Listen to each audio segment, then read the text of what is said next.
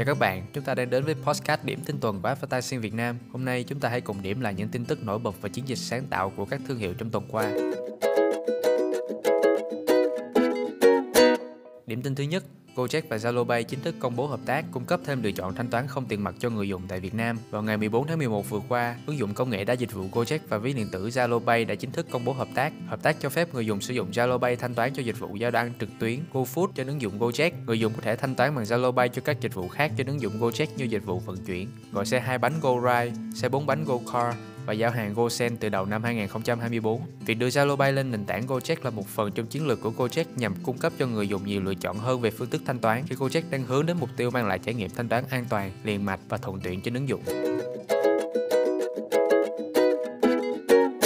Điểm tin thứ hai, sếp lớn Apple gây chú ý khi đến thành phố Hồ Chí Minh gặp gỡ các Creative Director, Content Creator Việt nổi tiếng.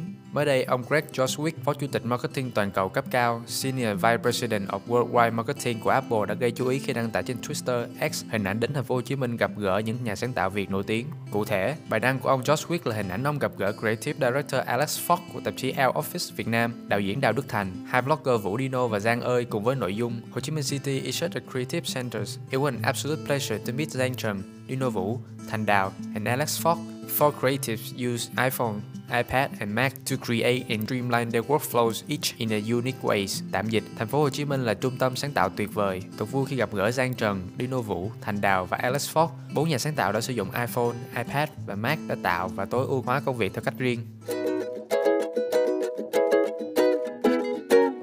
Điểm tin thứ ba, Lego ra mắt mô hình rồng phương Đông chào mừng năm rồng 2024, giá bán khoảng 2,2 triệu đồng. Theo âm lịch, năm 2024 sẽ là năm con rồng Giáp Thìn tại nhiều nước Á Đông để chào mừng năm của sinh vật huyền thoại này. Thương hiệu đồ chơi Lego đã ra mắt bộ mô hình rồng đẹp mắt mang tên Spring Festival Auspicious Dragons. Bộ đồ chơi bao gồm 1.171 mảnh ghép, mô hình phỏng dáng thân người dài, có 4 chi với hai chân trước đang cầm ngọc trong quan niệm Á Đông. Chú rồng có màu sắc chủ đạo là vàng, được điểm tô bằng chi tiết sừng đỏ nổi bật. Đế mô hình là những mảnh ghép màu trắng, xanh và xám, mô phỏng hình ảnh chú rồng đang lướt qua những tầng mây, bay qua những ngọn núi. Sản phẩm sẽ được mở bán trên website chính thức của Lego từ ngày 1 tháng 1 năm 2024 với giá 89,99 đô la Mỹ, khoảng 2,2 triệu đồng.